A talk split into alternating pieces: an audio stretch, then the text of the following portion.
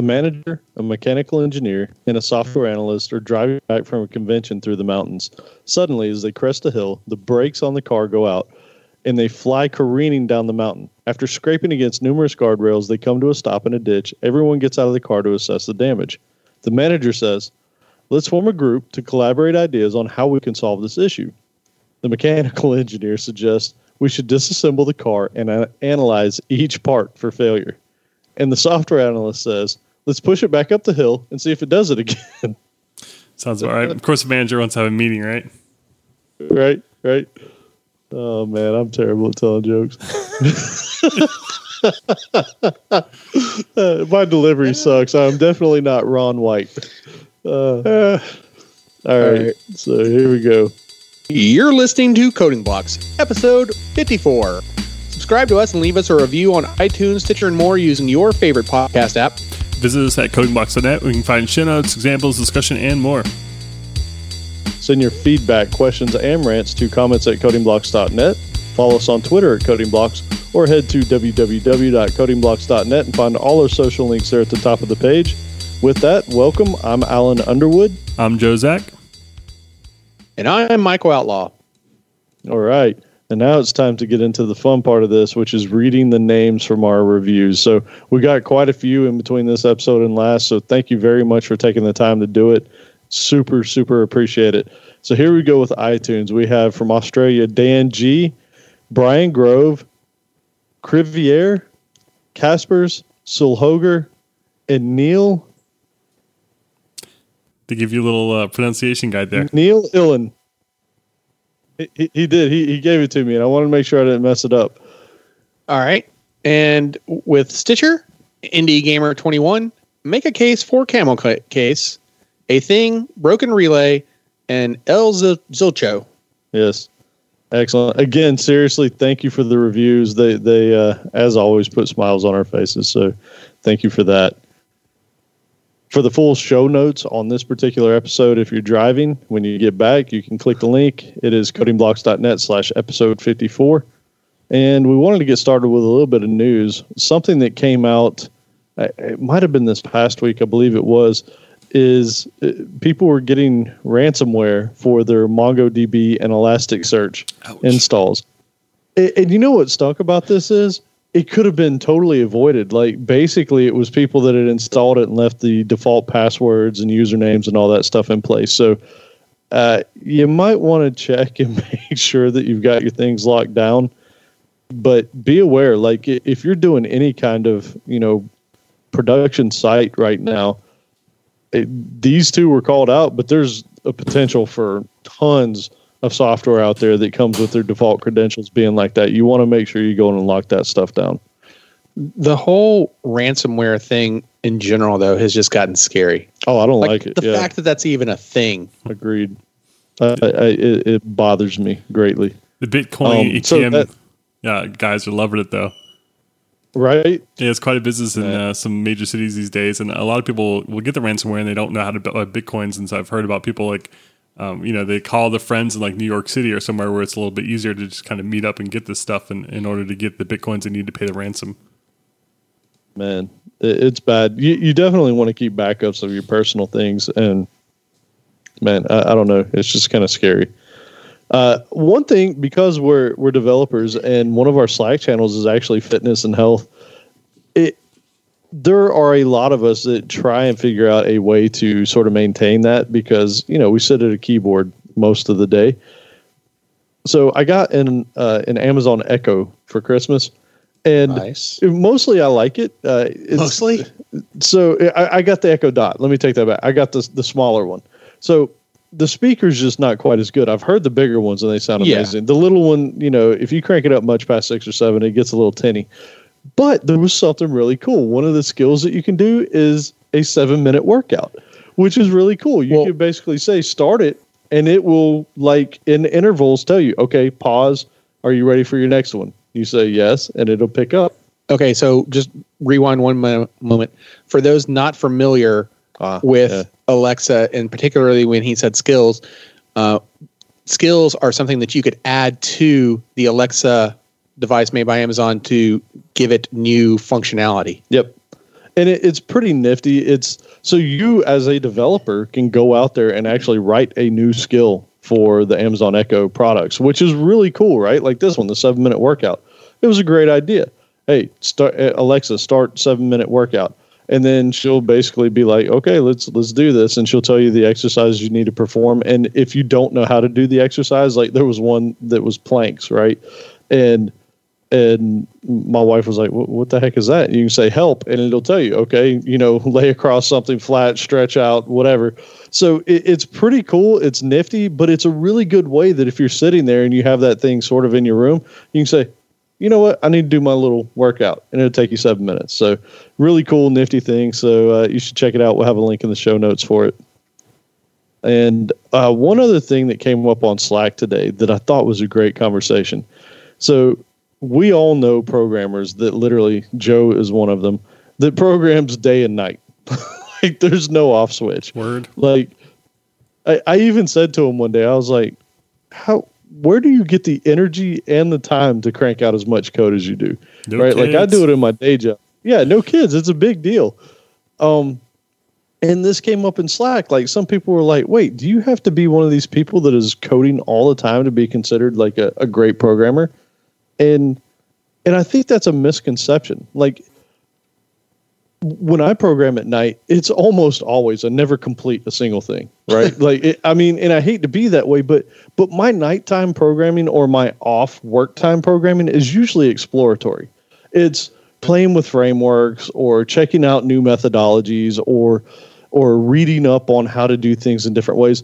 It's never really as much about creating a finished product as it is about, hey, let me dabble in some things that I want to do without having to go from, you know, A to Z on it. So, I don't know. Well, I kind of view it as there. There's two different forms of night programming, though.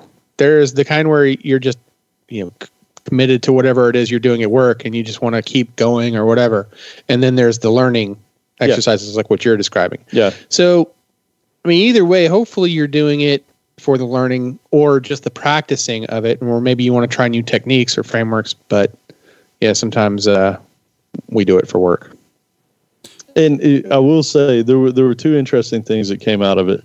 So there's there's hopefully you're you fall in the middle of this category if you're one of the people listening to this and, and this resonates with you. There's the people like me. If I actually do have a serious project that I want to do, I overanalyze it to death. I'm like, I'm going to use this particular methodology. I'm going to make it this framework. I'm going to put these libraries in it. And I have architected out this beautiful thing. And by the time I'm done doing that, I'm like, man, that'll be awesome if it ever gets done. Right? And then there's the other people that just start doing it. And and if you just jump in and start doing it, then the thing is you're going to get more traction. You're going to learn more things. You're going to do more.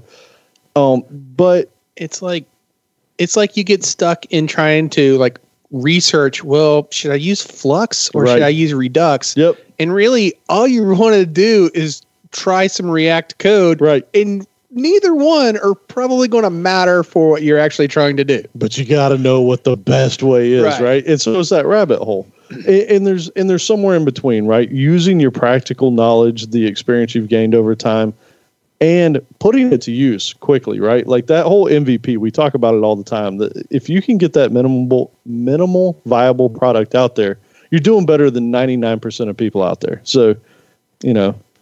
Yeah, no doubt. And I, I will say, I do think there's a, a definite advantage to doing a lot of coding on the side and reading a lot of articles and stuff. You know, there's no doubt that it brings um, insight and peripheral knowledge that's uh, that's useful, but you, it's absolutely not a requirement. Uh, I, I know a lot of great programmers that do it nine to five and they're done, and that's fine. And that's what they want to do. And, and, you know, there's no problem with that. No one can give you a hard time about that. It's a normal existence. Um, and, you know, if you want to do extra, then great. Yep. But I do, and when I, in my, when I do take the time to, I feel like this should be like one of those uh, um, uh, most interesting man in the world commercials. When I do take the time to code in my free time, I like to make sure that my small project can scale to a billion concurrent yeah. users. Oh, I'm, I'm horrible about that. Dude, that's actually where I waste ninety percent of my time is like, wait a second. Yeah, do I do a Docker swarm? Do I do Kubernetes? Right. Wait a second. Do I do V Ms? I need another server in my house so that I can replicate twenty V Ms, right? Like, I, I, this is why I never get anything done. Yeah, and then coding not, turns not on into personal shopping. Project. It, it really does. I swear to God. Well, here's this project that I know I'm never going to finish, but it's going to cost me a thousand dollars because I need that new hardware right there. Yep. Yeah, it's funny that shopping, shopping can be easier fun. than than doing getting something done. There's so many times when I like start out, even house projects. Like I start to do a housing project, uh, a project around the house, and I'm like, well, if I just had this hammer, next thing I've spent you know an uh, an hour and twenty bucks on Amazon, and I haven't actually done the project, and I probably never will. And I think it's the same but you thing. Got it's a like sweet hammer. Yeah, the shopping kind of gives you a way to kind of give yourself a little pat on the back, like you did something productive, but it doesn't really count.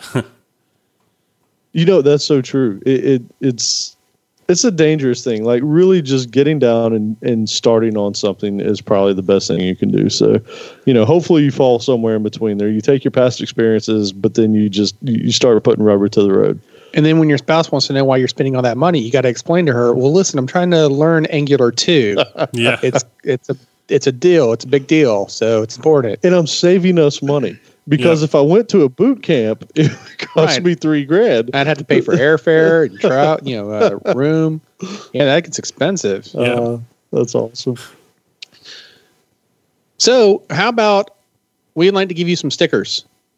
So if you could send us a self-addressed stamped envelope, you can find the address at w w w dot coding blocks dot net slash swag and send us a self-addressed stamped envelope, and we will send you back some amazing stickers. Yes, and for a definition of what that is, you can go to episode fifty-three because we described what a self-addressed stamped envelope was there. uh, yeah. Well, if we if we repeated that in this episode, it wouldn't be very clean code of us. No, it wouldn't. Right. To repeat that description. It would not, yes. Are you sure? Okay. And, and we do have a winner for episode fifty-two's version of, or, or not version, the contest for clean code. And that was Kevin Kimler. Kimler? Not real sure. But, Kimler? Uh, Kimler? No. Um, I don't know. We have it spelled it both ways on the same line, so. Oh, well, that's we'll reach out to you though. So if you get an email from us, then uh, you well, win a book. One or both of you, Kimler. I think I typed one. I don't know what happened there. Anyways, yes, you will be getting your copy of Clean Code. So just respond to us, and it will be en route. And that wasn't awkward, not at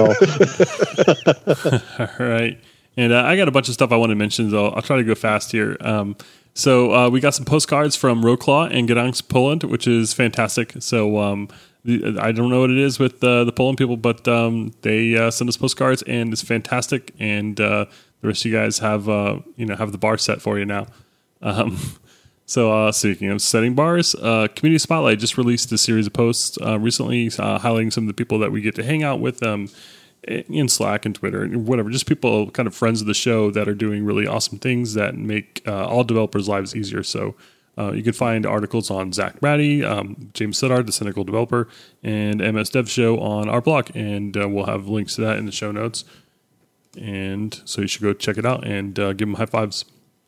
Finally, we got probably our favorite letter yet, um, which was uh, a letter from Ben. So thank you, Ben. And he sent us some artwork and uh, just wrote us a really nice letter. And we really appreciate that. We're probably going to frame it. Uh, that's how good it was. And inside that letter, he asked us about advice for a new programmer. And so uh, uh, let's say, uh, Outlaw, what's your advice for a new programmer? Keep trying. Keep trying? Okay. And I like that. Uh, Alan, what about you? So do, do we want to mention his age? Uh, yeah. Uh, Okay. He, I mean, now you've put it out there. Well, It'd be I mean, odd if you didn't now. Well, I, he's twelve. So I found this really exciting. And and as a twelve-year-old, it's about the time I started programming. There's lots of cool stuff you can do with it. Like, you're starting to get into algebra. You're starting to get into all these things, right? Like, you can write little little programs to kind of do your math work for you. You can, you know, find useful things for them. If you're into video games, find, you know, find something that would interest you in your video game, but, but come up with small little projects that you can, that you can play with. And that will be how you, how you grow to love to the, this stuff, I think. Yeah, I agree. And my, the advice that I wrote down here was basically just make something fun and launch it. And uh, Ben, you're already doing it. Um, we saw your GitHub account and saw some of the projects you were doing, and it's so amazing. Um, I, I know college graduates that can't use Git, and so it's just really impressive. And uh, so it's really inspiring to us to see you doing such cool things. And so just keep up the good work. Yeah, man, super exciting. And, and thanks for listening. Yeah, and keep us uh, keep us in the know what you're doing. We'd love to see it. Um, love also, heart. Yeah. Yes. Uh, and kind of in that, uh, a similar vein to what we were talking about, um, I started a recent series uh, of videos that I'm, I'm working on, and um, uh, I'm calling Mini Code Adventures, um, where I'm basically just trying to focus on short projects that you can do while you're watching Netflix, basically. So I'm looking at um, things where you can bring in other packages, spend fifteen minutes, you know, not even be paying that much attention, just do something kind of neat and fun um, and exciting. So something you can kind of be proud of, even though it doesn't actually take a lot of effort. So I've got one episode just on using Yeoman to make websites, and Yeoman can be used for all sorts of different other stuff too. So you should watch the video and find out.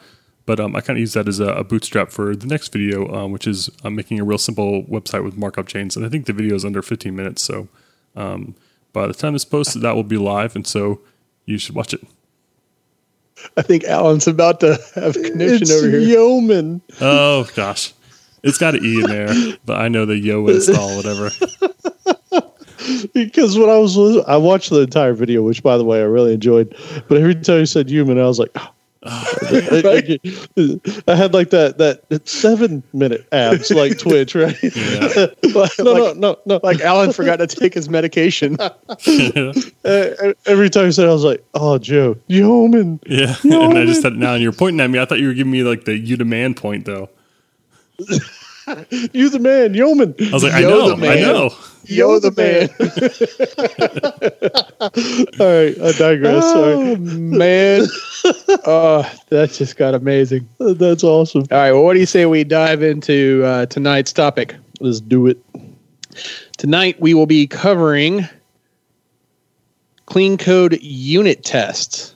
Is this your favorite chapter in the book? I love I love the topic of unit tests. That's definitely true. Only, well, I should say every time I do unit tests, it makes me feel more confident about the code. So it makes me feel really good. So maybe that's why I like things about unit tests. It makes sense. I definitely associate good things with unit testing. Every time I see them, I know that um, the code is probably factored well. Um, I like the, the kind of um, documentation you get out of it. And it just shows a, a level of professionalism that I like. So whenever I see any sort of project on um, on uh, GitHub or whatever that has it, it's just like a good feeling. Awesome. I'll make sure I include a folder that says testing on it when I do yeah. it. Then just yeah, you don't actually need any tests in there. If you get one of those little one hundred percent passing GIFs, you know, in there, that would be great too. That's right. Oh, you said GIF. Yep. Dude. Wait, oh, we we got to restart this show now. What other quirks can we uh, step on for Alan just, tonight? Just don't call it Earl. Please don't call it an Earl. Oh, yeah. You should head to our our, uh, our Earl. You can't even say it, right? No, that's hard to say. But in case you're wondering what an Earl is, w w w dot coding blocks dot net. Uh, uh, and it'll make Alan so happy. Yes. All right, so let's get into the uh, the first the first part of this was the three laws of T D D. You may not write production code until you have written a failing unit test. You may not write more of a unit test than is sufficient to fail, and compiling is failing. And you may not write more production code than is sufficient to pass the currently failing test. Now, if you will recall, when we did the chapter on comments, I pointed out that in the rules of test-driven development, never once was there one of those rules that says, okay, now's the time where you would write the comment. It doesn't exist. You right. really shouldn't have to. Yep. But uh, um, I think the word law is a bit strong here because uh, a lot of production code bases, um, you know, good luck even getting a test written. Uh, it's so hard to, to, to do that in the, be- in the beginning. I guess you could write the test, but uh, it's just going to take a lot of code to get that first one passing. If you're doing a true unit test and a true like enterprise application, not enterprise, but a, a true large deployed application. Well, I don't know. Maybe, maybe not. Like their point was literally this should be almost like a thirty second ap- exercise. In the book, he was saying, you know, if you write your failing test and then you immediately go over and write the code to start making that thing pass, you really haven't spent that much time, right? So this is obviously new methods. To your point, if you're working in an existing system and trying to, I, you know, that that's a little bit of a different beast. But I actually, so from my own experience, I kind of feel that if I'm working on something that is completely greenfield, like I don't even yet, I haven't even decided what I want this thing to look like yet, I find it much harder to start with a test in that scenario. Interesting. But if it's already a framework that's brownfield, there's already some structure about it, and I'm just adding like a new class that needs to, you know, adhere to something or kind of fit within that puzzle already, then I kind of already have an idea about like what I might want the unit test to look like, or what I want to test and what I want it to, what I want the ultimate thing to do. Hmm. Yeah, we talked I don't about, know. I don't know about for you. Yeah, we talked about writing learning tests, which is great for third-party integration or things that are real process-heavy. But a lot of times when I'm doing that sort of exploratory stuff, it's a mix of like server-side code and like client-side. And that's the kind of stuff that's really hard to test, especially when it's just changing every minute. So, yeah, that that's tough to do. I wasn't even referring to exploratory tests, though. But, yeah. Yeah. So the next section that we had in here was keeping your tests clean. And and the author pointed out that, you know, one of the problems is as you try and do this is your unit test code could quickly grow, right? Like they, I forget, they had some sort of metric in there. They're like, you know, if you're writing X number of tests a day, then that's so many hundreds a week and so many thousand a month, right? And and that can grow into a beast, and that can become unmanageable. But then there's, we'll get into some of the flip sides. And it, it brought up the question, is dirty test code better than no test code? So if if you're in there and you need a unit test and you just write something real nasty to get it to get it in there, is that better than not having it at all? Yep. I totally, really? I totally think it is. No. Yeah, because a lot of times, like, I, if I you don't, I think a lot of people assume that testing is just easy and they just don't have time right now. But once you start to write those tests and you end up writing the bad toast, test, I think you realize just how untestable your code is. So I think it's easy to make ex- assumptions about the quality of what you're working uh, working on that are harder to make if you've got tests that show you just how crappy it is. Well, now that's different though, because you're talking about, you're kind of implying that you're going to refactor though, right? You're, you're, whereas what the way I interpreted the question is, let's say I stumble upon some code, you know, that somebody else left in the repository, right? And there's some test code there, but the test is just awful. Can't read it. Right. right? It, it's, it's not very readable. It has a lot of dependencies baked into it, or a lot of assumptions baked into it, or something like that. You know, there's no real explanation in it. Maybe there's asserts on, you know, a half dozen things. You're like, well, wait, which one of these things do you really trying to test? Like that's the type of unit. That's the type of dirty test that I'm thinking of. Not, yeah, but I'd take that you know, over no test, because just it being testable at all, or having testing even being a thought, is nice. I don't know, man. And he gets into it here in a minute. Actually, let's let's step into the next point. So here's the problem. If you have really dirty, unreadable tests that would not be quote-unquote clean, they have to change as the production code changes, right? Mm-hmm. And so if your production code changes and that test is now failing, what's the likelihood of somebody going back and maintaining that at that point, right? Like if it, if it was impossible to read in the first place, mm-hmm. what are they going to do now? They're going to delete that test, right? Or, or I would. Yeah, totally. If it's, if it's a horribly written test, then I don't see the point in having it. But obviously Joe disagrees. Yeah, I mean, if you aren't writing tests, then there's like a ninety percent, ninety-five percent chance that your code is untestable. And so just by having some tests there, I think it kind of uh, encourages some good behavior. And so over time, I think those those tests, if you keep writing the bad ones, will eventually err towards good. And it's easier to refactor the tests than it is to start from scratch. Well, I, yeah, I'd rather delete the test and then write something that means something that, that makes sense. Or maybe that test doesn't even, you know, maybe it's not even meaningful. Maybe that's why it's so hard to read, so difficult, is that it, it's doing too much, and maybe there's other tests that are already doing those things better. I, yeah, I, I sort of, and, and I mean, the author definitely has his, his slant towards this, but I, I feel like, especially in the case of a test, if it's not readable, then there's a big problem. Because the whole purpose of a test first is, is like we've said, it's to give you confidence in what's going on. But if something fails and you go in there and you can't figure it out, like you've got a big problem. Like right. how how are you how are you supposed to know how to validate what's supposed to be happening if you can't even figure out the logic that's there? You shouldn't be spending that much time in your tests. I mean, I do understand where Joe's coming from though, which would be, you know, if at least if you have at least if there are unit tests there, then the chances of you having baked in dependencies that make your code harder to test, you know, because you already have the unit, some unit test, even if it's a bad one, then you probably don't have baked in dependencies. Right. Yeah. So you, would you, you rather to say not know why something's failing or not know that it's failing? Man, that's a. Yeah, but it could be failing, and that not, might not be a meaningful test. Or false I've seen that too. Worse. That's true. I mean, the, he even says the dirtier the test, the harder they are to change. And as as the coding goes on, the, the code base grows, the test can become a liability due to their dirtiness, like the technical debt that you'll pile up. It, so you already have some technical debt with your main production code, or or most most places will.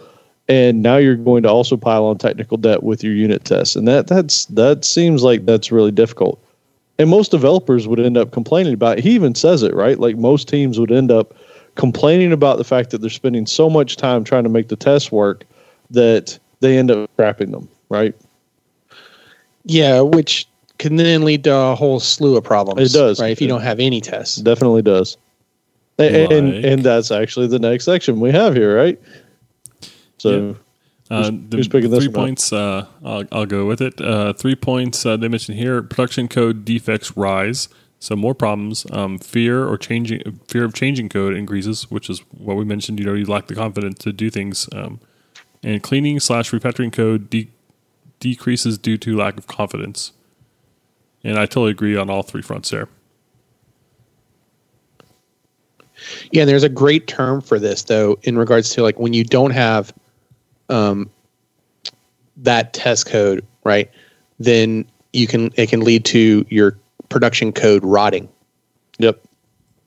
Because yep. of you, like you said, sorry, but like you said, the fear of uh, changing the code increases. So because you're afraid to change the code, then over time that code just grows stale and rots and doesn't really become anything meaningful. It's no longer meaningful anymore. Yep. And one of the things that he pointed out that I really liked was he said that it, your test code is as important as your regular production code. It should be treated as a first-class citizen. It, it should be one of the things that you really want to put effort into to make sure that it, it runs well, it works well, and it does what it needs to do. Yeah, I almost wonder if it shouldn't be treated higher, though, because higher than the production code, because without that test code, how do you know that the production code even does what you want? You don't, right? You hope that it does. You think that it does. You've ran through maybe a couple scenarios or use cases on your single environment, but you haven't tried it in like a, a production build server environment, you know, where it's running the test cases in its own isolation environment, you know. You, so yeah, I kind of think that it's higher. Yep. Yep. And fair argument. It's funny. The next one that, that they had in this particular chapter was they enable the illities, which yeah, I, I didn't love the title, but I, I get where they were going with it. Um, so basically, it makes your code flexible, maintainable, and reusable. That's that's huge. Where, um, where's the illity I think, there? Right, and that's that's kind of what bugged me is they said right. they, they do the illities, but there I think there might have been flexibility. One spot. Maintainability, yeah, yeah. reusability, yeah. maintainability, bah. fearability. Test, oh, wait, that wasn't one. Test enable. That's good enough, right? Changeability. Yeah. um, but yeah, so, and they also, this is one thing that I thought was interesting that I'd never really thought about before was they, they basically enable you to im- improve your architecture as you move along, right? Because if you have tests, it's, it's like he said, you, you can no longer keep those dependencies baked in because your tests will fail. And so you, you really start coming away with a cleaner architecture uh, as a result of having these things in place. And uh, I think the whole thing this is really striving to to fight against is um, that situation where you start out on a new project and they somebody asks you to add a new button and it takes you five minutes and you do it and it's easy. And then two weeks later, they ask you for another button, and it takes a couple hours because you got to look at this and you got to make sure it didn't break that, and the build's kind of weird. And then next thing you know, it's a couple months down the line, and every new button is, you know, three meetings in two weeks, and it still ends up breaking. And so by um, keeping these things flexible and maintainable and reusable, and knowing uh, that you can make changes with confidence, it really makes a lot of things easier. And all of this is just designed at making your life better. So even though it feels like more typing, and it, it is more typing, and it is more code, the, the net result is supposed to be much, much better, much more time savings down the road. Yep. All right. And that's it for that section. So time for us to beg for reviews, because they mean so much to us and they really help us. And I know that it's annoying, and uh, to, we do it all the time anyway. And it's because it's so important to us, and because you, you guys do it, and it really helps us, and we appreciate it. So please go to codingblocks.net slash reviews and hook us up. Yep. All right. So with that, it's time for my favorite portion of the show, Survey Says. All right. So in our last, I got to do it that way. It's the only way you can say it. You can't do it another way. Don't look at me like that. I saw that. Did I? Did I? All right. So our last survey was, when P C gaming a console-like game, what is your preferred weapon of choice? And your choices are, number one, it's the Xbox controller. Next, the PlayStation controller, followed by the Steam controller, followed up by anything made by Logitech, and rounding it out is mouse and keyboard. W A S D for life. All right, so let's go. I think maybe Alan went first last time. No, you didn't? Okay. No. He's shaking his head. He looks kind of confident this time. All right, Alan, what say you, man? What is your choice? What do you think won the survey? Mouse and keyboard won, because we were asking P C people what they like to play. But it's a console-like game. It doesn't matter.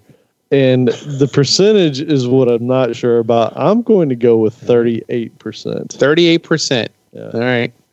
And we're playing by Price is Right rules. So thirty-eight percent. thirty-eight. All right, Joe. Yep. And uh, I'm in the same boat, um, just because uh, co- the keyboard and mouse was an option. Um, even if we say console games, I think uh, that that's going to win by uh, seventy percent. seventy percent? Yeah. That right there, my friends, is confidence. That's how you do it. Yeah. Uh, you lost. You play big. You lost. You bet big. You live big. That's living large, yeah, right there. I mean, I may lose this, but I'm making a statement. Oh yeah, no, make no mistake about it. You lost. Yeah, you lost. You lost. Don't let's not let's not be confused here. Did you just do W A S D for life somehow? W A S D for life. He's making up a yeah, yeah gang symbols here for life. Nerd gang symbols. All right, so it was uh, mouse and keyboard for the win. Even though Joe very carefully wanted to point out that this was console-like games. Nobody cared. Uh, it was W A S D for life. And it was fifty-one percent. Oh, nice. That's pretty high. Yeah. I yeah. mean, considering there's some decent controllers in there, like the Xbox controller, the PlayStation Steam. I mean, those are all good controllers. Yeah, Xbox controller, thirty percent. That's pretty high. Yeah. That's pretty high. Yeah, I was really surprised to see that, that it was as popular. I really expected, I wasn't really, I didn't have much expectation for uh, Steam or PlayStation, but Logitech I did. Um, only, I guess I was thinking more about like um, uh, like flight simulators or uh, any kind of racing simulator. I thought that that might uh, rank higher than it did. Where did they hit at? Um, well, Logitech was the next one, but it was only like ten percent. Yeah. yeah. Keyboard so, smashed it. So, since this topic is on unit test, let's do a survey that's on unit test. So, the survey is, how much of your code is covered by unit tests? And your choices are, what unit tests? Oh, um, zero. Or, those old things? Oh, it's probably like twenty-five percent or less. Or number three, We try, but we're somewhere between twenty-five to fifty percent depending on the project. Or number four, we're on top of things. Our tests cover seventy-five percent of our code. Next is we're amazing. Our code is covered by one hundred percent by unit tests and sprinkled with the glittery dust of a unicorn's breath. And lastly, wait, work or personal? Work, um, not so much. Personal, you'd be proud. Love this. All right, so. What? You're so good at that. So we'll see. You can definitely tell who does the poll. Mine are so vanilla, and yours are always so good. so so we'll see uh, how how that one uh, comes back. I'm curious to see. So let's get back into clean tests. What is a clean test, and what does that mean to you? It means it's readable. And not it, not it only. Felt, oh, sorry. It felt it felt more like uh, real estate in that regard. Like, you know, real estate. What's the three most important principles of real estate? Oh yeah, location, location, location. location. location. Yep. And the three most important uh, principles of clean tests: readability, readability, readability. Yep. Try yeah. to say that ten times fast. And a big part of that is not so much the code in the test, although that's also important, but also just the name of the test and the way that your test is kind of, um, you know, test class and however you got that set up, which I'm sure we're going to talk about later. And one of the things I said about the readability is it might actually be more important in unit tests than in the production code. And this kind of goes back to what we were talking about a minute ago. And I might agree with that because you have to understand what in the world you're actually testing. And if you can't take a look at that thing and discern that fairly quickly, that's a problem. That's a big problem. Yeah, I've written some terrible integration tests where it's like, add some stuff to the cart, check out, um, do some other stuff. And yeah, it's like, there's no, like, where's the assert? Like, wh- what's the pass failure conditions? Like, what is going on here? Are we just doing random stuff and looking for an error? But that's not fair. That's a that's an integration test, right? Like you can almost expect some of that. That's almost. A different chapter. Yeah. This is unit tests. Uh, let's stay on topic. Is there an integration test chapter? No.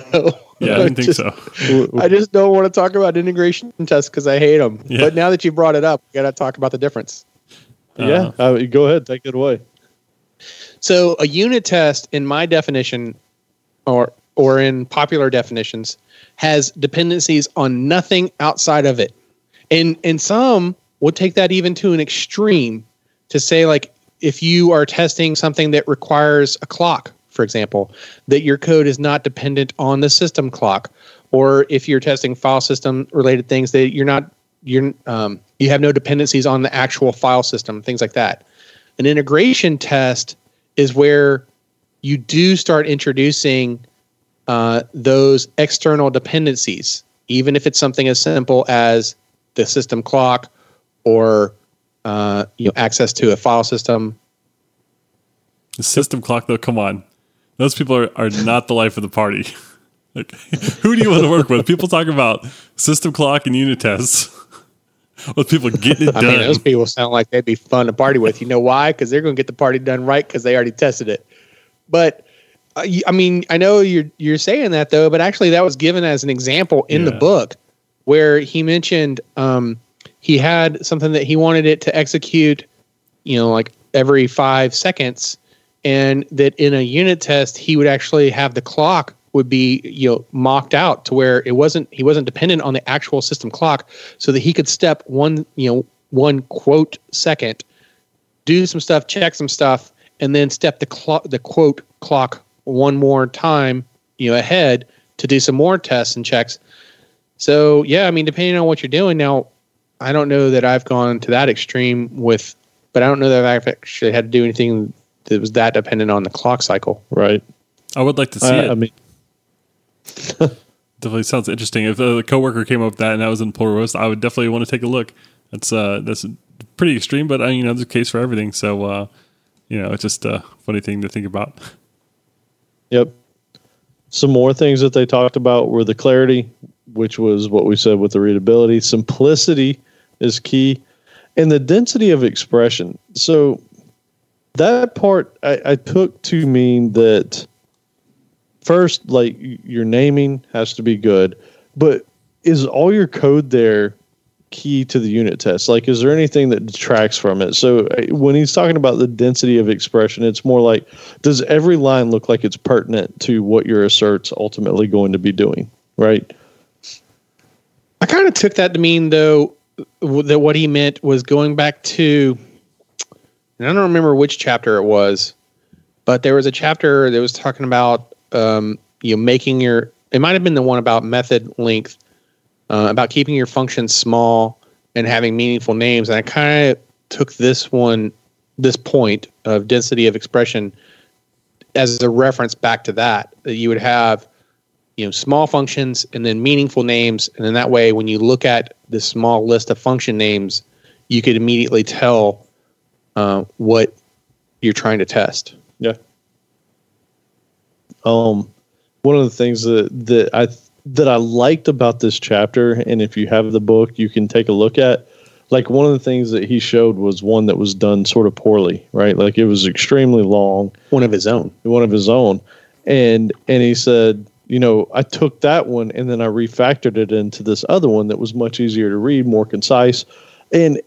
And I like that he took that approach, right? Like, he didn't just make up something. It's always nice when you can see a real world example of something where, oh, okay, yeah, I'm not perfect either, right? Like, this is where I started and this is where I ended up, and, and it's it's easier to follow. And it really was. And I should point out, you said that if you have the book, but if you don't have the book and you would like it, you should leave a comment on this show's episode, uh, show notes. Yep, slash episode fifty-four. All right. So our next section, I, I like this one. This was also, this was the build, operate, check pattern. So. Yeah, I, I liked it, but I've heard this pattern referred to the triple A pattern. Oh yeah. You've called it that. Uh, the arrange, act, and assert pattern. And so I like, I, knew, I mean, I, as soon as I saw what he was doing, I'm like, okay, I get it. You build, that's the arrange. You operate, that's the act. And then there's the check pattern, and then, okay, that's the assert. But from a mnemonic, I just felt that the triple A was easier to be able to tell someone and explain to them, and then uh, have a higher probability that they're going to recall that um, versus whatever B O C P might spell. I can never remember the triple A one. Oh, oh, check pattern. Well, pattern. pattern. Yeah. Okay. Triple A's way better. Yeah. It makes you feel like you're covered. No, there is well, a... the point. Okay, sorry. The point being is that going back to the way, you know, the way some testing was done before the build, operate, check pattern or the triple A pattern was being implemented was back when it was the record and repeat type pattern. So you'd actually have to record, you know, you'd have some software that would record what you're doing, and then it could replay those actions and those type of tests. You know, I mean, that's going back some time, uh, going back to our system clock there. Um, those tests were more, let's say, brittle uh, and, and harder to maintain because of, uh, you know, because they were literally just recordings and replaying, you know, some actions. Whereas, you know, now that we've gotten into this build, operate, check pattern, or, you know, arrange, act, assert, uh, that pattern, at least to me, and it's definitely the popular pattern to follow, is way easier to uh, a write your unit test so that they're readable, um, because then your your future readers can see, like, okay, this is the pattern where he's building up and arranging whatever objects have to be situated in a particular state that he's trying to test for the unit case, and then you can call out specifically what the the action is that you're you're going to operate on to, you know. That that's the thing under test, and then there's the simple assertion uh, followed by it. So it's a lot easier to not only to maintain, but I feel it's it's easier to um, to increase the readability of it. And there's a great example in the book of uh, refactoring an ugly test to a clean one. So if you win the book, you should check it out. Yep. And th- he gets into this other topic too that was quite interesting. I, I've never taken it to this level, but he was talking about creating your own testing language, a, a domain specific testing language. And one of the um, parts of that that I really liked is if you're familiar with the given when then syntax, which I can't recall if we've talked about that before. I know we've talked about frameworks that uh, use them, like Cucumber. Bef- we've talked about Cucumber, I believe. I believe we've mentioned um, it for Specflow sure. Specflow is another one that I know we've talked about. Specflow in a previous episode that uses the given, given when then, but he actually took this to another level, which was he was writing his unit tests um, in that given when then syntax. So he would have some method that would be given when uh, or given and then, you know, whatever operation he might have. But that's, that was op, uh, that was the portion doing the building of the state. And then the when would uh, execute whatever the condition was that he actually wanted to, to verify the results of. And then his then method would assert. Yep.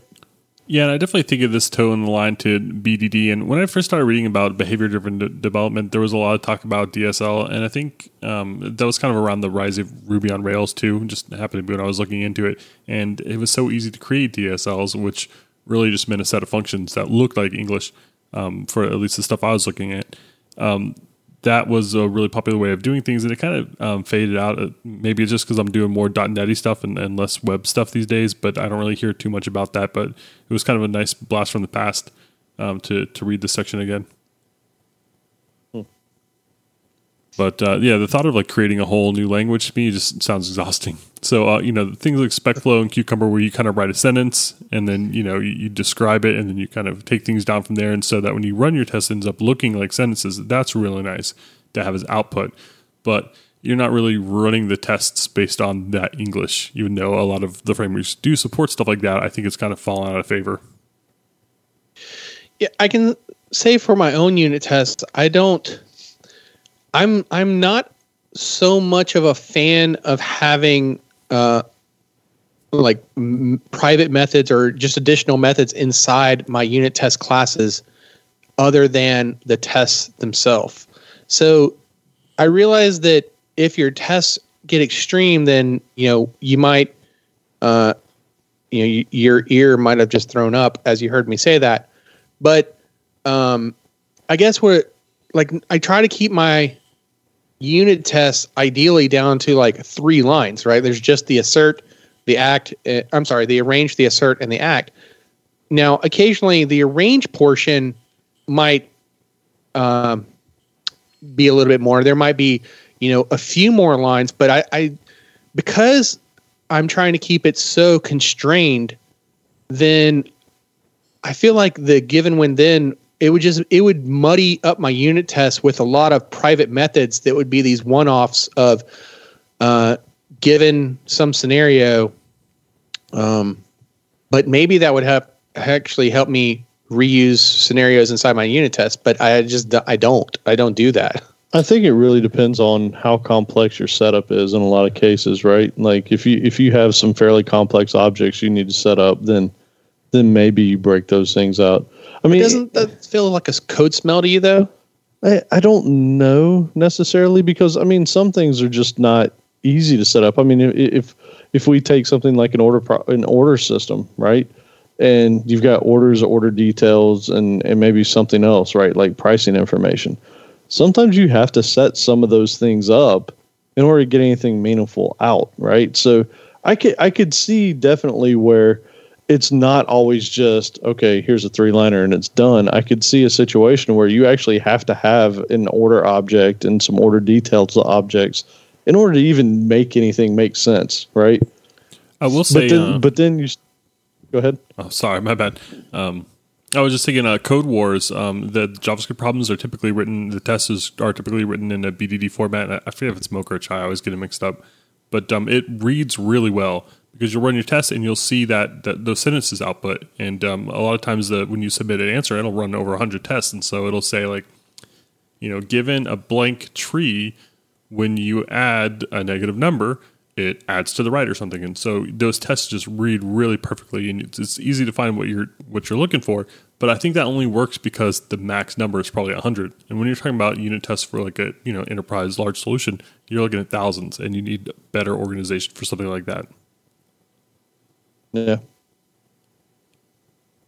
I mean, I, I think, though, on the other part, that's when you start looking into mock libraries and things like that, right? When when you start having to get into setup that's not just a simple one-liner, like it, there's there's other things that come into play. And so I think that's where you can start building on your unit test classes more than what like what you typically want, right? Like you typically want something pretty easy to set up. And the author used something in the book that was like an X M L example. And that's a perfect example, by the way, because X M L is dirty to work with in just about any language. And so he would have something where he would say, uh, oh, God, what was it? Um, given page one of the X M L, when these elements are there, then assert that this mm-hmm. element isn't there or something like that, right? And setting up that X M L document for your unit test could be just ugly, right? Like right. If you, even in C Sharp, if you try to do it even with link, it's not pretty. And that's about the most concise way to build an X M L document I know of, but it still gets super ugly. So I could see having helper methods for that kind of stuff. Yeah, I, I'm going to give it a try and see, you know, how, how well I like it. Uh, like I said, I, I haven't I haven't done that, but uh, I will give it a look. But you know, going back to your X M L example of that being a great, I can actually actually like if you are not familiar at all with writing unit tests, if that's like something that you know you, you've heard about, you you know that you should do it, you just haven't found a use for it, or you haven't found a great place where you think it would plug in. I can tell you right away an amazing place that I think. Uh, where it fits in quite well is if you have any regular expressions in your code, mm. you should write some unit tests to make sure that, that regular expression is handling every scenario that you think it is. Yeah, that that could be fun. Yeah, and you're testing those anyway, so why not just formalize it, break that um, regular regular expression part out to a separate function. It's a great place to start, and you should be testing it anyway, so why not, you know, immortalize those in a simple test? Yeah, good point. So there, there were some things that he made some interesting points on for me is, and we'll get into this in a little bit, having a single assert versus multiple asserts. But one of the things he had is he had an example where there there was a temperature that he needed to test a bunch of different systems to make sure they were in the right state for that mm-hmm. temperature, right? And so his asserts really did need to check multiple systems.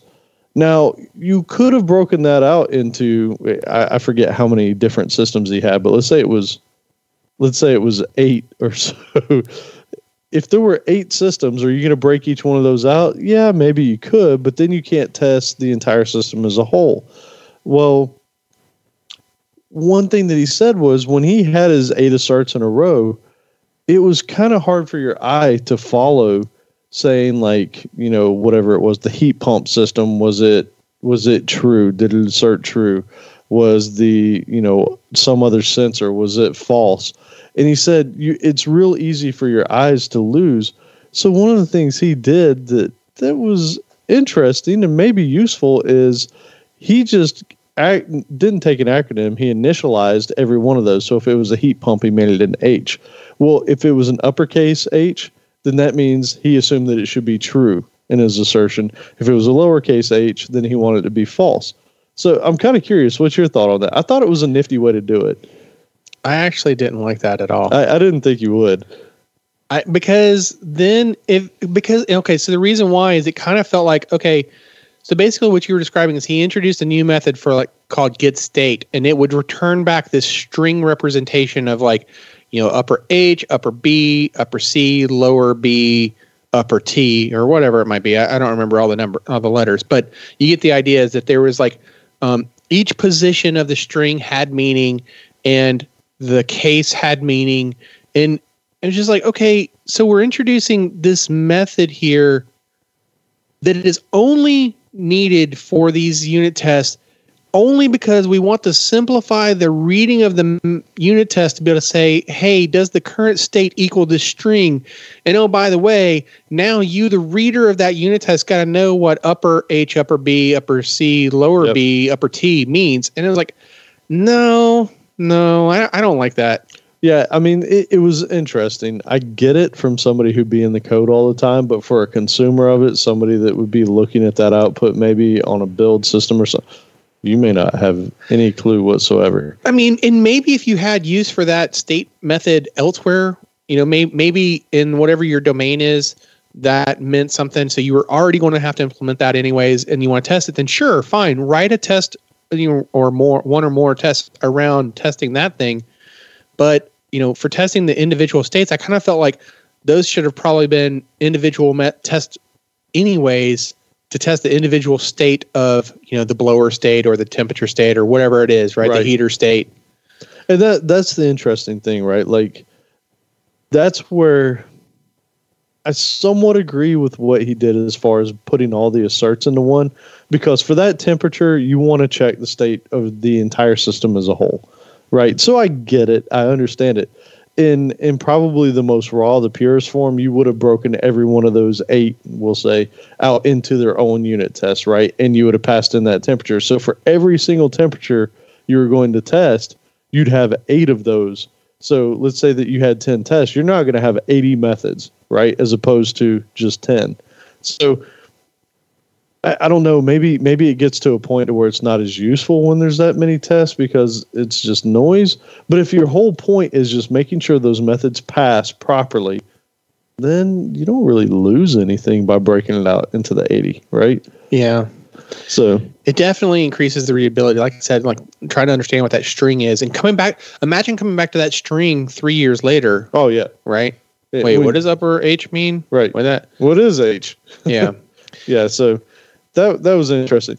The one thing I did like here, though, in building his example, because because he was doing this whole upper lowercase thing, he had to concatenate strings, and and I thought this was a great example of. You want your code to be clean in unit tests, but it doesn't necessarily have to be performant, right? To the to well, let's let's say let's say you know he he called out that there's a double standard, right, for for production code versus uh, your unit test code. So, I, and the reason why I want to be clear, careful on that, because I don't want to say that it doesn't need to be performant in that. Your code, your unit test doesn't have to be fast because it does have you to do be, want fast. To be fast. Yes. So, you know, care. Let's walk the careful line of performant, but you know, it doesn't have to scale to a billion concurrent users because that's not what you're trying to accomplish in the unit test. The unit tests are not trying to s- test scalability, right. For example. Yeah. So in this case, he was doing string concatenation to put together these H's and B's and all that, and. In real world, if you wanted the absolute best performance out of that, in, in Java, it was a string buffer. In .NET, you'd be using a string builder. And that's typically the way you'd want to go. Well, again, on when you're running unit tests, you're typically on a machine that you're not fighting for resources. So that extra bit of memory probably doesn't matter at all. So it, it's actually better for you to write it in a way that's clear to where you don't have all these string builder dot appends and that kind of stuff, yeah. Right? It, it, it's just easier to read. That's more important than the extra few kilobytes that, that you're eating up while you're doing it. And I thought that was that was an awesome point out, and it is that double standard, but it, it's it's good to know and keep in the back of your head. Yeah, so, I mean, you kind of hinted at it already, but there is that... Um, you know, the philosophy that your unit test should have one assert per test. Now, uh, you know, some might want to take that more extreme than others. I know that I personally try to adhere to it, but sometimes I'll have a second assert in there that might just be relevant to the situation. But then another thing that I'm, I will do too, is there are times where, um, if while trying to do the arrange or the act portion of my unit test, uh, I might have an assert just to make sure that the state is ready for what I'm trying to do. And then I'll even have a, this is the one, one of those few times where I will put a comment and I'll say like, hey, look, uh, you know, this isn't the assert we care about, but if this assert isn't true, then this unit test isn't, or if this if this uh, assert, you know, situation isn't valid, then the whole unit test can't be trusted. So, for example, let's say that um, just to just to give an example, let's say that we had an array, and the, we custom made our own array class. And so we want to be able to test that um, the delete method of our, ra- our array class actually removes rows from it. Well, maybe, you know, maybe there's some complexity in getting that array state set up to where it actually has some rows in it. So I might say like, okay, let's assert that there's actually uh, some rows there, that, you know, that the current rows is greater than zero, because what I don't want to do in the assert that I actually do care about is say assert, you know, that uh, the count is zero, because if it was never greater than zero, then what am I really asserting on, right? Like, I don't know that the assert um, that it is zero is valid unless I know that the assert that it had something greater than zero was valid, right? Right. And I know that's a really contrived example, and, and you're probably thinking like, well, that sounds like a stupid case. A- and, you know, I limit that. I, I don't I don't right. do that. That that's the exception, not the norm of when I would have that second assert. And typically that assert, by the way, because I'll call out, if you ever read any of my unit tests, I'm I'm very particular about, you know, here's the arrange section, here's the act section, and here's the assert section. And usually, in an ideal situation, the uh, act and the assert portions of that method are each one line. And, you know, but when I do have this, you know, like, let's call it the awkward, you know, assert, um, you know, it'll, it'll be, you know, depending on the scenario, either in the arrange or the act. Um, but it, it will definitely not be in that assert section, because I want to make it clear to whoever comes behind me to read that unit test that the thing that I'm asserting is the thing at the end. Right. I mean, it, it was it was kind of interesting in that regard. Like, what it boils down to is, and I'll jump ahead just a touch here because we're, we're talking about it, is as long as your asserts are all in line with what the concept of that method is, then it's probably okay, right? Like, you want to minimum, you want to do as few as possible. One's the best, you know, and if you can do, if you can keep it to one, awesome. But as long as whatever you're doing is building up to what that method is supposed to be doing, and you're not testing any outside miscellaneous things, you're probably fine. And in the case, the author, when he was doing the X M L thing, it, It, I felt like it was such a good example, because on page one, he wanted to assert that certain elements were there because that, that had to make sure that, yes, this is the valid X M L page that we're looking at. And then his final assert was, okay, now let's make sure that, you know, some other element was there or wasn't there, right? So it was literally just making sure, okay, yeah, the state is what we expect it to be. Now let's assert the real thing. And I felt like that was a fair example, because he wasn't going to any outside thing and saying, okay, well, let's make sure one plus one equals two here, and then let's get back to the X M L, right? Like, it was all very much in line with what the original concept was. Yeah. And, and thinking of it this way too, that, you know, you know, as a guideline, we want a single assert, right? That, like, let's go ahead and just say that's the best practice. But when we, when we do need multiple asserts, well, A, let's try to minimize, uh, minimize it. And then B, you know, it made me feel better that, like, in that scenario, I could just say to myself, okay, well, okay, fine, I need a second assert here. And, but I'm still testing the single concept, and that's okay. Right.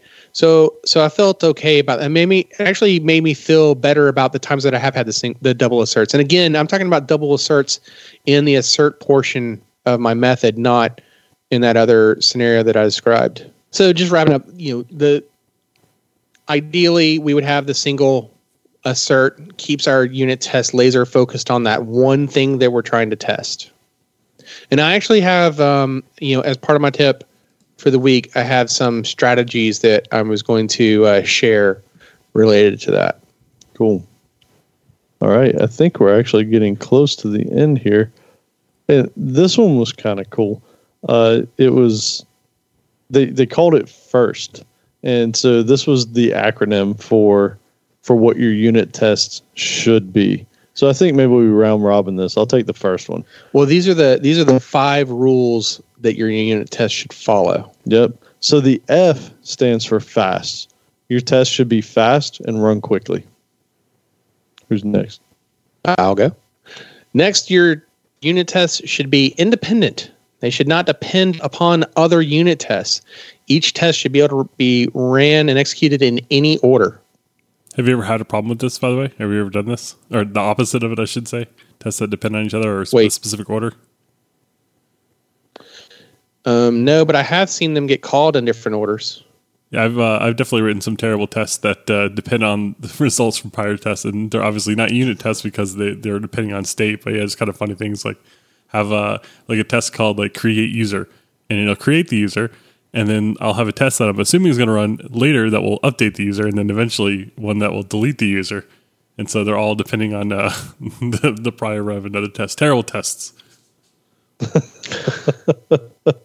Nice call out. Well, you've got the R, sir. Yep. Repeatable. These should be repeatable in any environment without any specific infrastructure. And I take this to mean, too, that the test should also be independently repeatable. Like, I should be able to run the update over and over and over. Yep. The S, self-validating. They should have a Boolean output, pass or fail. That's it. Output. Well, just to expand on that, what it means, too, is that, like, you shouldn't have to go and read a log file to see if that test passed or not. Right? You should just be able to assert on one condition. Yep. Or, you know, maybe two. Right.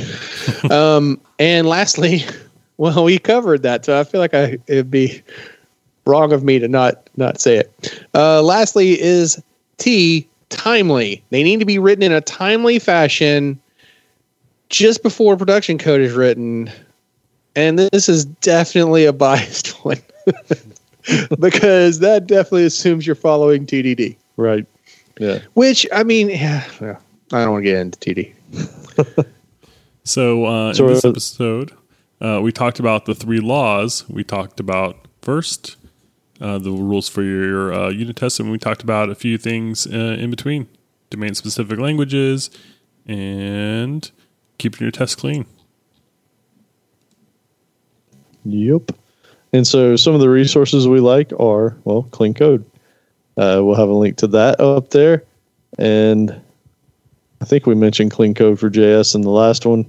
We we could leave it in there. We'll be nice guys. It's relevant. It I think relevant. It fits. It is relevant. And so now we're into my favorite part of the show. the it's tip the tip of, of the week. The tip of the week. All yeah. right, so Joe, what you got? I'm still trying to get mine on screen because one of your one of one of you guys, I'm not saying which one, uh, has such a long tip that if you accidentally mouse into the cell, it blows the whole screen out. So uh, it does. That's how good Who the would tip do is. That? Anyway, um, I've got two tips of the week because uh, I can't follow directions, so I don't know why I'm giving Outlaw a hard time. But um, these are two things I found about from our Slack channel. Um, one is Glyph Friend, which is a Visual Studio plugin from. Oh, I didn't ask how to say. Is it? I don't know if it's Ryan or Ryan. I'm sorry. It's um, Ryan. Ryan. Okay. Well, I'm sorry, Ryan. Uh, Glyph Friend. Anyway, it provides IntelliSense preview of icons. So if you're in, say, like an A S P dot NET project and you start um, adding your icon, it'll give you like a little drop down that shows you the little images that you have to choose from. So it's great for search and discoverability, and also just kind of um, it, it's a great way of not having to flip back and forth between like the Font Awesome uh, website or whatever else you might be using. So it's just a really convenient um, uh, plugin, and it's got like a bazillion downloads. So you should check it out.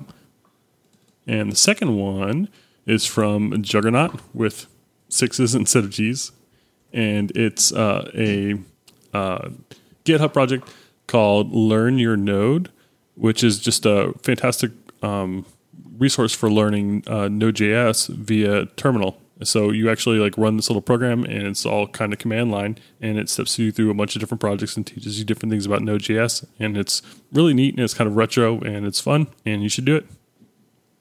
That's really cool. So mine is something I accident I literally accidentally did the other day. I don't. I don't know what I was trying to do, but I stumbled on this.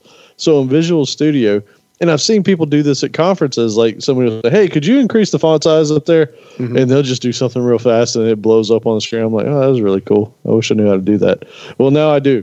If you hit Control-Shift and then either the greater than or less than arrow, the less than will make it smaller, and the greater than will make it bigger.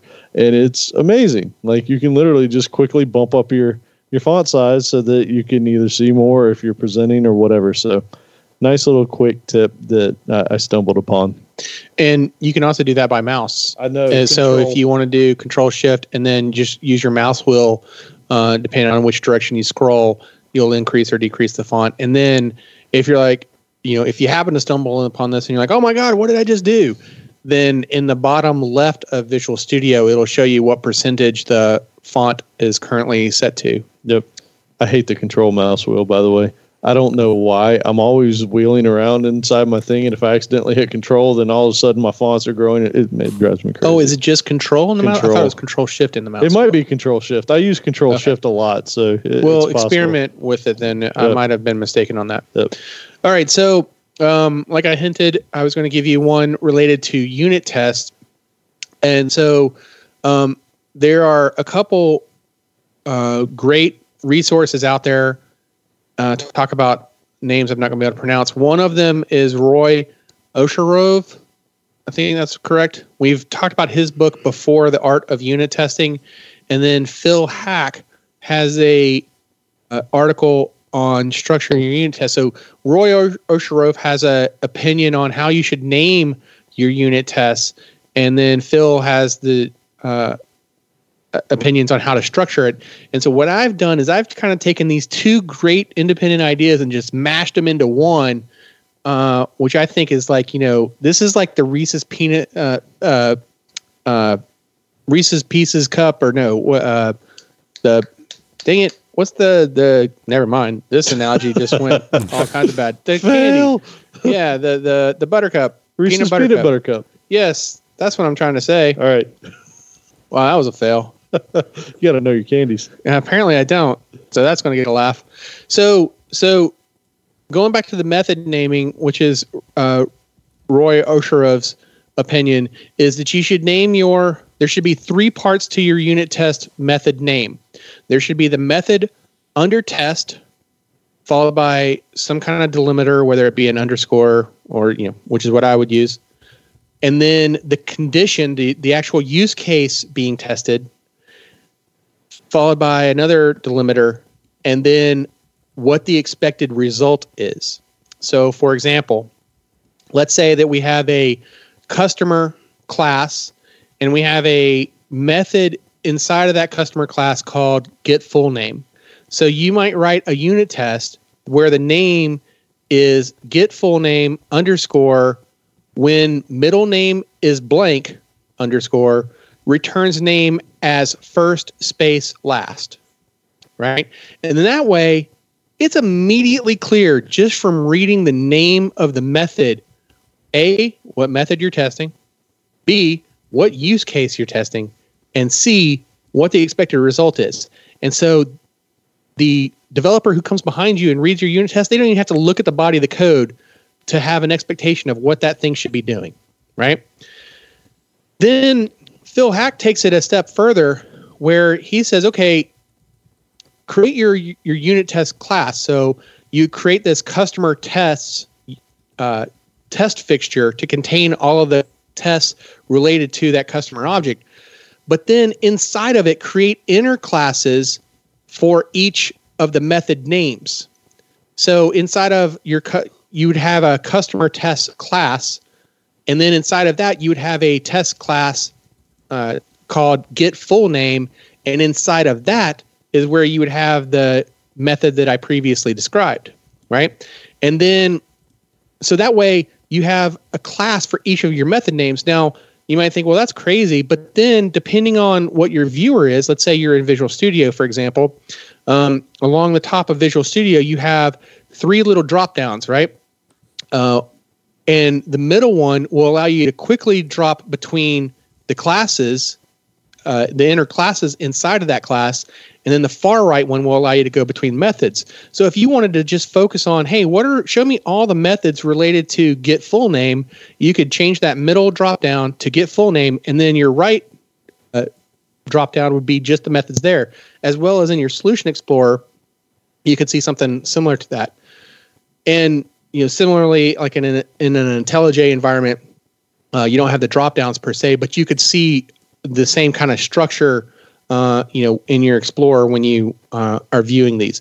And so I like it. I think it gives it a real clean uh, way uh, to reason about your unit tests, especially in like the example that you gave where, you know, you're, you're, you have eighty unit tests or whatever. Like, how do you make sense of where all those eighty unit tests are and like what they're each trying to test? And this way you can immediately, uh, just looking at the, the names, you can get an idea. And depending on what your test runner is, and especially true in maybe like a, you know, um, I guess at least in my own experience where, you know, when I was writing some Java and, and we were using, uh, you know, command line tools to run the, to run our unit tests, right? You know, getting a report where you immediately saw the, the method name, then you already had an idea as to like what was failing without requiring some nice U I wrapped around it, like um, a ReSharper as the, your test runner or a dot cover, right? It didn't require any of that. Just seeing the method name, you already had an idea as to like what was broken and where to go looking for it, rather than having a test method that's named something like, um, you know, test one, right? Or does this work or whatever? So I'm gonna, I'm gonna include a um, very skeletal version of what I'm talking about um, in my, you know, uh, as to how I would structure this, as well as links to um, Roy and Phil's articles where they talk about these ideas. And then in that example too, I took it a step further um, in case if you wanted to know about like, um, if you really want to get into unit testing, then the beauty of using some of these uh, testing frameworks, specifically like in-unit, for example, is that you could do parameterized tests, and JUnit also has the same thing. And parameterized tests are awesome because then you can just have a test case like attribute on your method, and you could pass in the use case that you're testing as well as the expected result all at the attribute level and have one method that might test multiple things. So we'll include a link to the in-unit documentation for both the test case attribute as well as the test source attribute. And I think we've talked about test source. I think that was test source was a previous uh, tip of the week that I gave a while back. Yippers. All right. All right, yeah, uh, we've got some resources we like. Um, unfortunately, they jumped off my screen. And so I didn't realize that we had already mentioned those. Um, so there will be some great links there on the blog post uh, only once. Uh, but also, um, I screwed up too and did the show somewhere earlier, but I'll do it again. It's because I'm sorry. I ain't scared. uh, this, this week, uh, we talked about Chapter nine, Clean Code's unit tests. Um And uh, we hope that the main point you kind of got out of this is that unit test code is debated, debatably as important as production code uh, because it allows you to make changes confidently and correct, correctly and improves your flexibility and maintainability over time. And uh, hope you guys liked it. See. Yep.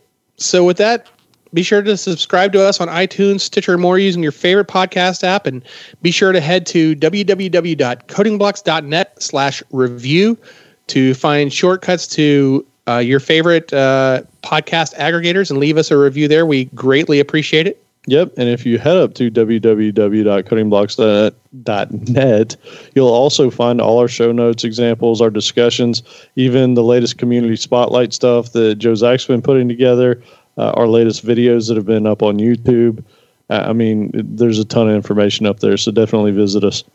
Yep, and send your feedback, questions, and rants to the Slack channel, coding blocks dot slack dot com.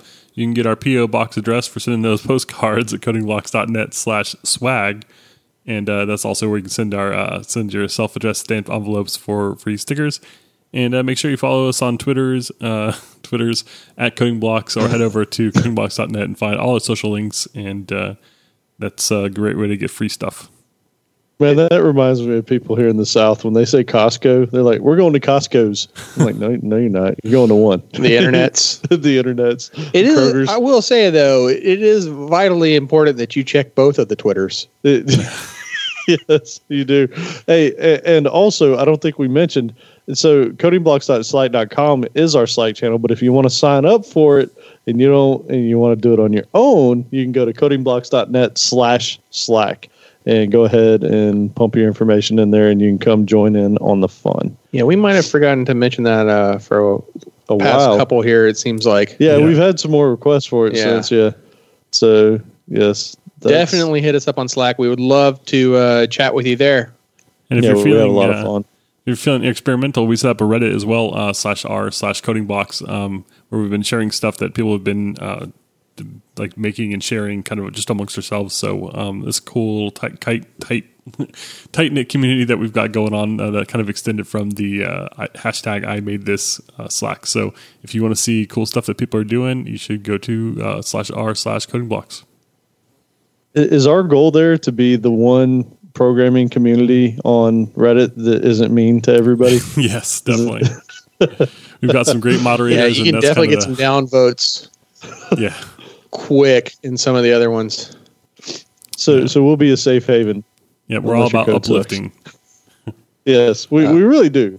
We, we will tell you your code is crap with a smile. That's right. Oh, wait. That's probably not a good slogan. Well, if you put an emoji on there, it's all good, right? Oh, yes. Yeah. If you put a LOL, that yes. makes everything happy. It does. L O Ls make everything better. All right.